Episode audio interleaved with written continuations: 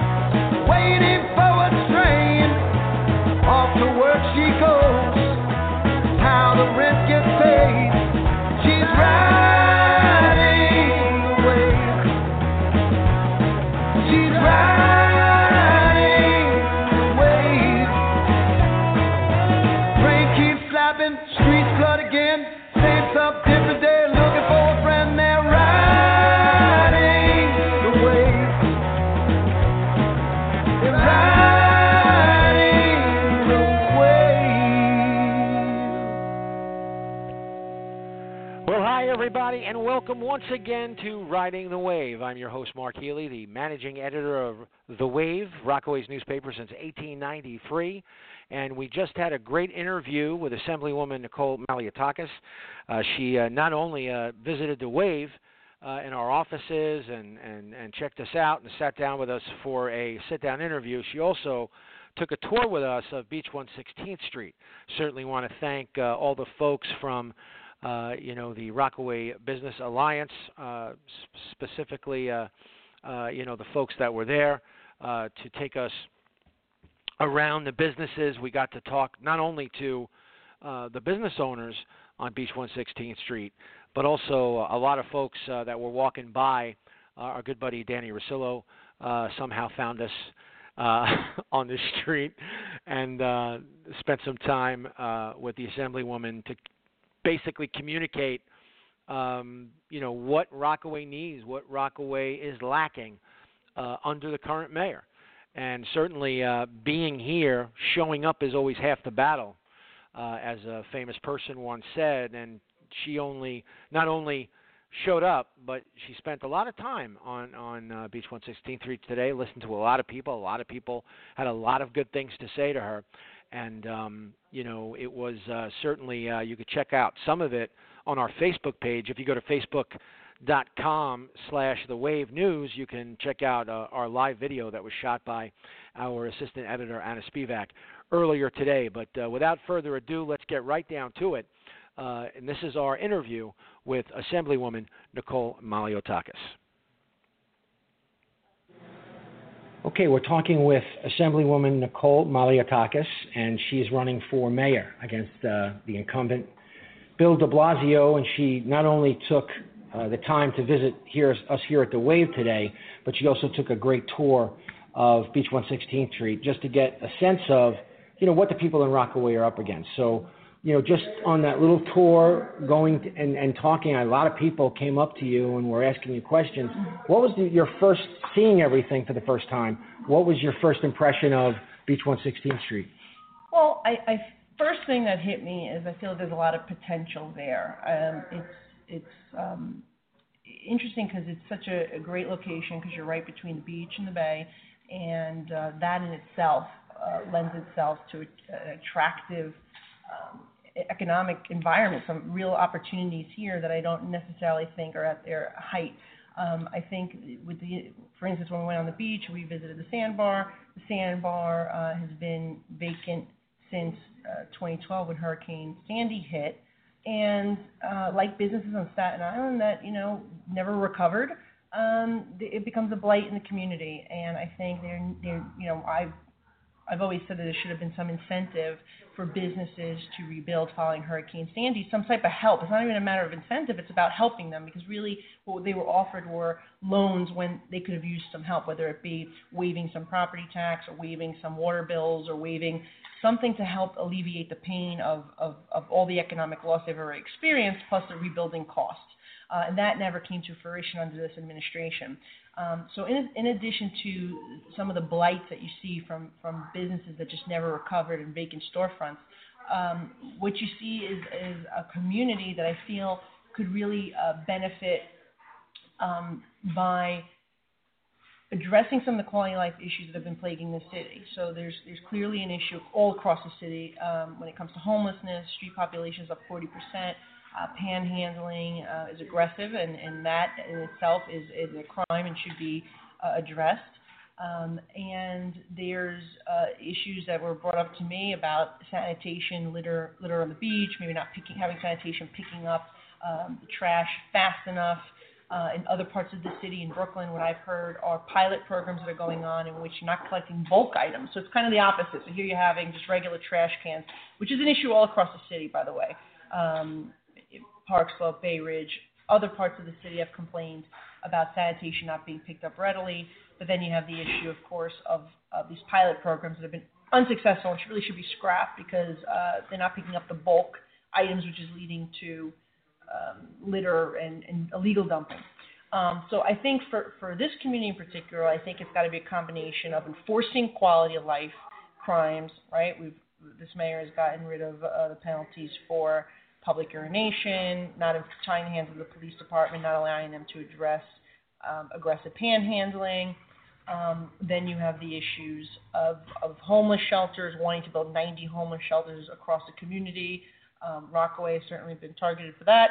And, and, and Rockaway, and just like every other community across the city, will reject that. I mean, it has to be more aggressive plan about transitioning people out of the shelter system, uh, putting more of an emphasis on supportive housing to help them address their underlying needs, uh, and also uh, affordable housing. So I think those that's where instead of building 90 homeless shelters, why don't we build units of affordable and supportive housing. Um, I also believe that there's been a combination of regulations, taxes uh, that have come out of City Hall, the state, or federal government that have all come out at the same time and have hurt small businesses in general. So uh, there's a lot of concern from whether it's the businesses I met today at the Rockaway community, whether it be the Restaurant Association, whether it be the Bodega Association, um, there's just so much concern about every all these penalties, like the, you had the paid sick leave, you had minimum wage, you had um, Affordable Care Act, you had um, you know, predictive scheduling, a lot of policies coming out all at the same time, uh, not giving um, the communities and the, the small businesses the time to adjust and, and kind of phase in. So that has been, I think, very problematic across the board. Um, that's that's why a lot of businesses uh, feel that it's not a friendly environment here for New York City, and so there's not an incentive for a new business to come in and replace the sandbar. Um, and so I think it's got to be a combination of getting that that one investment, which you may be you may have with a, a, a condo and and you know storefronts at the bottom, um, that maybe starts the trend of now other things building up around the community. But you need an environment that allows it. You need an environment that allows for these businesses to grow and succeed so then it becomes a hot spot and more people come. Uh, this becomes a destination for residents of Queens, residents of New York City, and then people from out of the state and to, to come and visit as a tourist destination. So I think it's it's got to be um, first we got to deal with the quality of life. Then we have to address the issues of overregulation, of mandates, of fines and fees that are crippling uh, these small businesses. And then um, you know, we can we can I think turn around the community. When I you know I talk to people about uh, the fact that you know when the moment when President Trump was elected, uh, Mayor De Blasio decided he was going to run against Trump. You know, he wasn't going to run against any other candidate. Uh, he was going to set himself up as the leader of the resistance, quote unquote, and he was going to run on that. So I know that his uh, he's making efforts to put a red hat on you that says "Make America Great Again." You know, I know that those efforts have been there to certainly uh, make you into a candidate, a Trump, a Trumpian candidate, rather than someone who is focused on the issues mm-hmm. and and and looking at you know De Blasio's record rather than his party affiliation. Sure. Can you speak to that a little bit about well, those efforts that are being made? yeah, I mean, if I had his lousy record, I would try to deflect as well. I think the you know this election is not about Trump. It's about traffic, transit, and trash, and all the quality of life issues that he's ignored and have deteriorated because he's off fighting a national ideological war instead of actually addressing these these issues that are really important and are affecting everyday New Yorkers. And so I think the mayor should talk less about Trump and give people a reason why they should reelect him, um, because to date I don't know. I mean, with his record, I think um, there's a lot of people that are upset with him and his lack of leadership.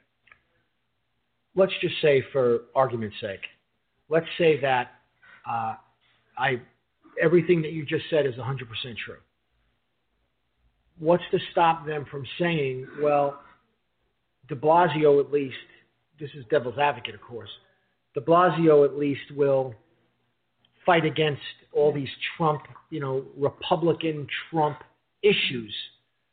So if we vote for Nicole, then we're going to get, you know, uh, uh, like a Trump kind of person in, in the in the in the mayor's office. Well, I think first of all, uh, you know, when the mayor tries to tie me to Donald Trump, it's very disingenuous because uh, I was the state chair for Marco Rubio's campaign. That was my choice for president. Um, aside from that, I think that I should be judged by me and what I'm offering to people and what I'm saying I want to do, um, and not by what anybody else in my party is doing. Um, and third of all, I think as a Republican, quite frankly, I'm in a better position to push back against uh, policies that may hurt New York City or, or advocate for those policies that will help New York City because I can build a relationship and lobby them, just like I can work with Governor Cuomo. I mean, our mayor has shown an inability to work not only with the Republicans in Washington, but to not be able to work with the governor of his own party.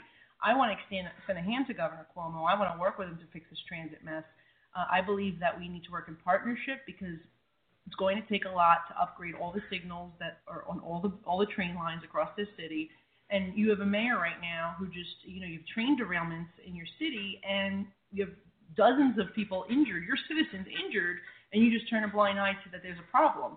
And when the media is asking you questions, you just walk away, or you're bl- blaming uh, Governor Cuomo. I mean, that's not what a leader does. So I'd be on the phone today talking to Governor Cuomo, talking to MTA Chairman Joe Lhota. Let's find out we, we have an idea of what needs to be done, right? It has to be a matter of upgrading the infrastructure, upgrading the subway signals.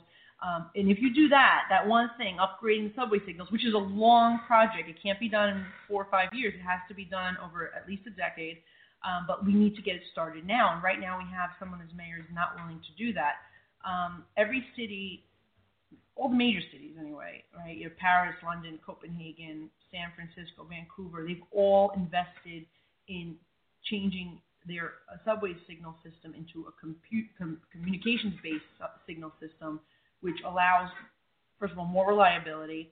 You allow the train, more train cars to run per hour, so you're getting more capacity, so less trains will be overcrowded. They'll be more reliable. They can run closer together, so the time in between them will be less that's what we need to be doing as a city. And if the mayor is not going to work with the governor, we have a major problem. And if he can't work with the president and can't try to get federal funding for these projects, we're going to have a major problem.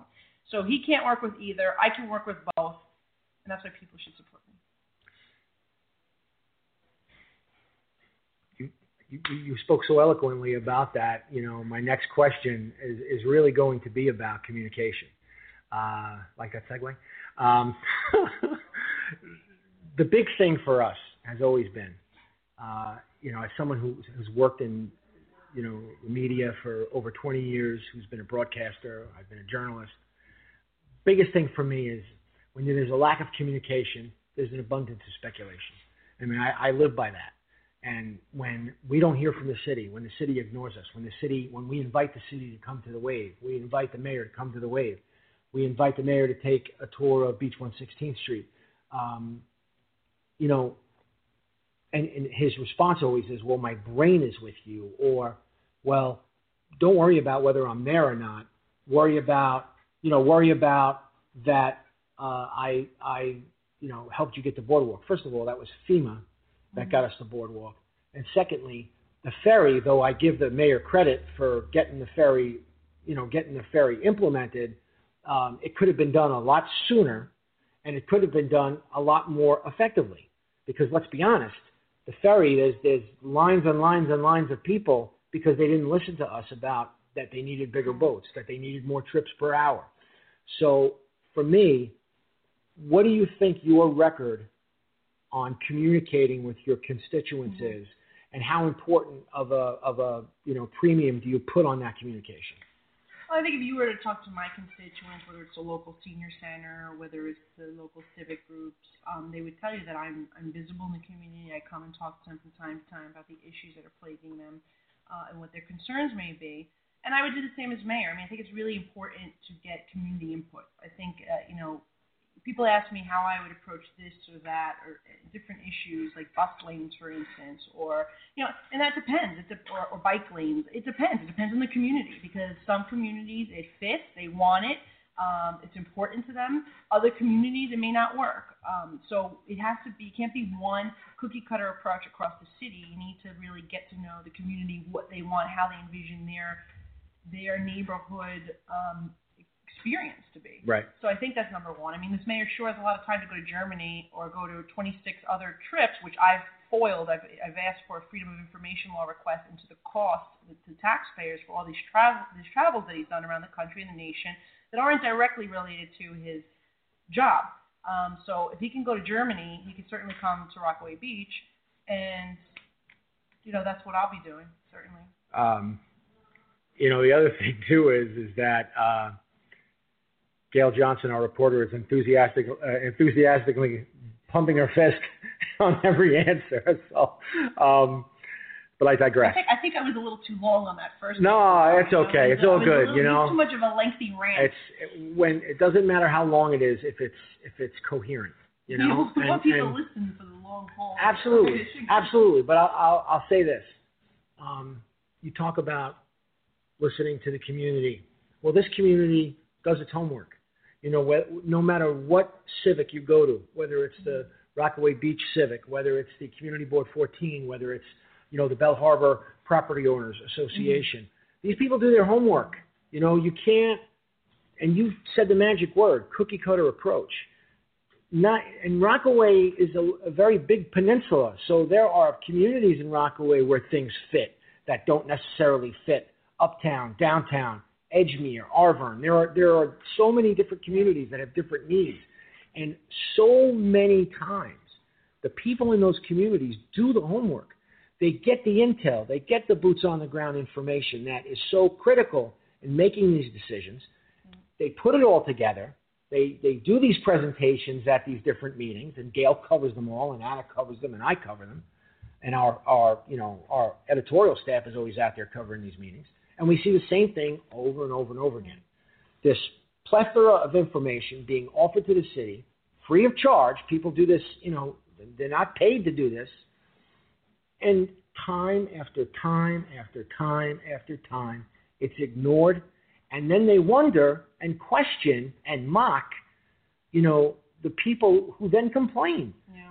Whether Well- it's the, you know, whether it's the size of the ferry, whether it's the amount of uh, of time it took for the boardwalk to get finished, and then renege on the when it's going to be open, because then businesses make their plans right based on how long the, the boardwalk's going to be open.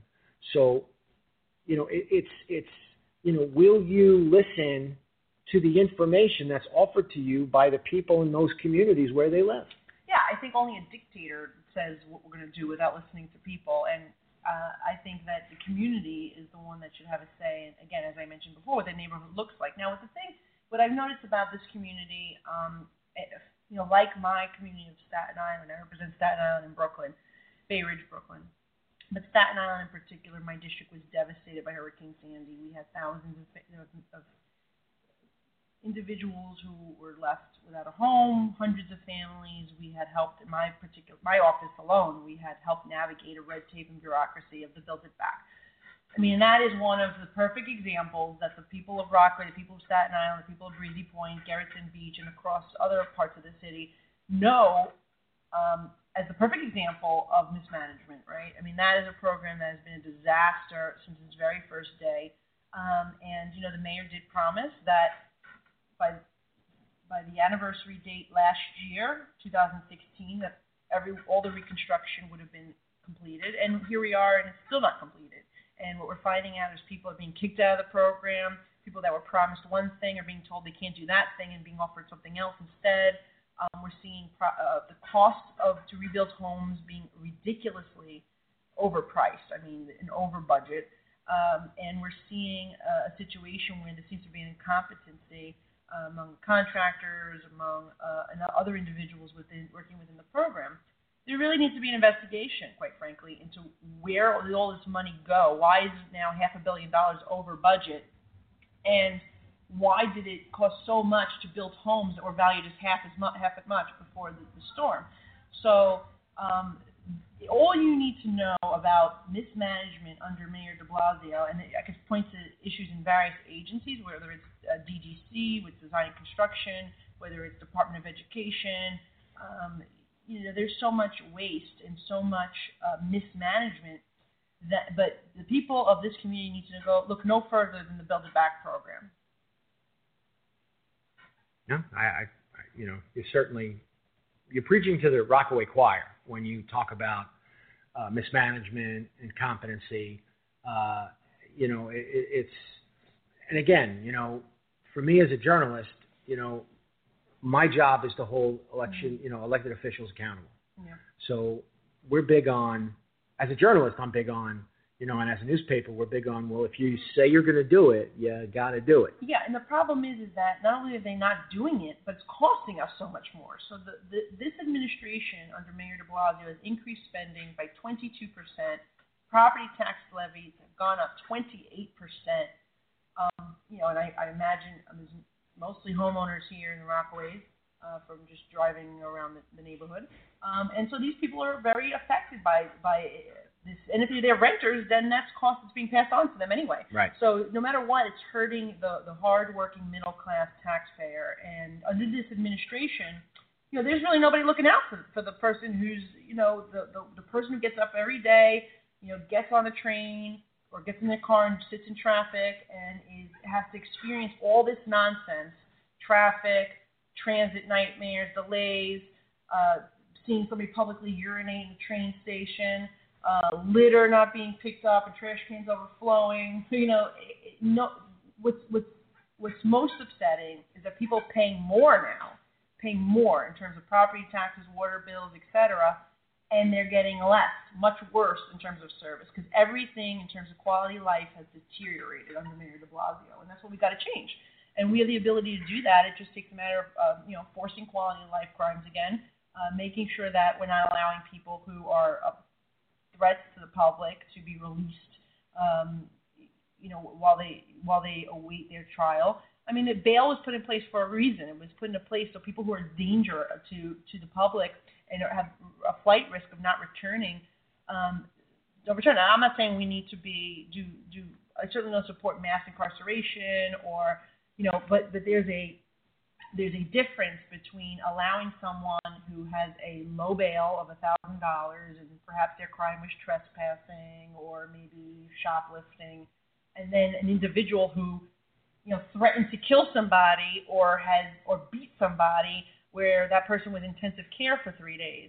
Those are two real examples I'm telling you right now of individuals who have been released back into the public uh, under the mayor's supervised release program. And so, you know, they're you know, there that is not acceptable to be releasing people who are threatening to take the life of another individual. And that's what we see is these people who are also mentally ill not getting the proper services, and that's also been an issue uh, not only here in Rockaways but uh, across the city. Well, look, we certainly want to thank you for making the time and the uh, effort to not only visit the neighborhood but to stop by the Wave and to sit down with us and discuss these issues. So uh, if people want to support your campaign for mayor, what are the best ways for them to go about it? this is the this is the thing you should put in the front of the podcast. Make sure everyone heard it right. it's www.nicoleformayor2017.com. That's my website. That's where they can uh, sign up to volunteer, to make a donation, um, and certainly we would love the support of people. NicoleForMayor2017.com, and also I have a Facebook page. Uh, it's just Nicole Malliotakis for NYC Mayor 2017, and I'm also on Twitter. So I ask people to follow me, be engaged, uh, share with your friends um, uh, my website, share with them that I'm in this race and that we have the opportunity to make New York City a better place, address the quality of life issues plaguing our city, address the crimes that have gone up, such as sex crimes that have gone up 25% under this administration, um, and also make our communities more friendly towards towards businesses, and so we can have create jobs and economic opportunity and bring vibrancy to our communities and neighborhoods. Thanks again for being with us today. Thank you.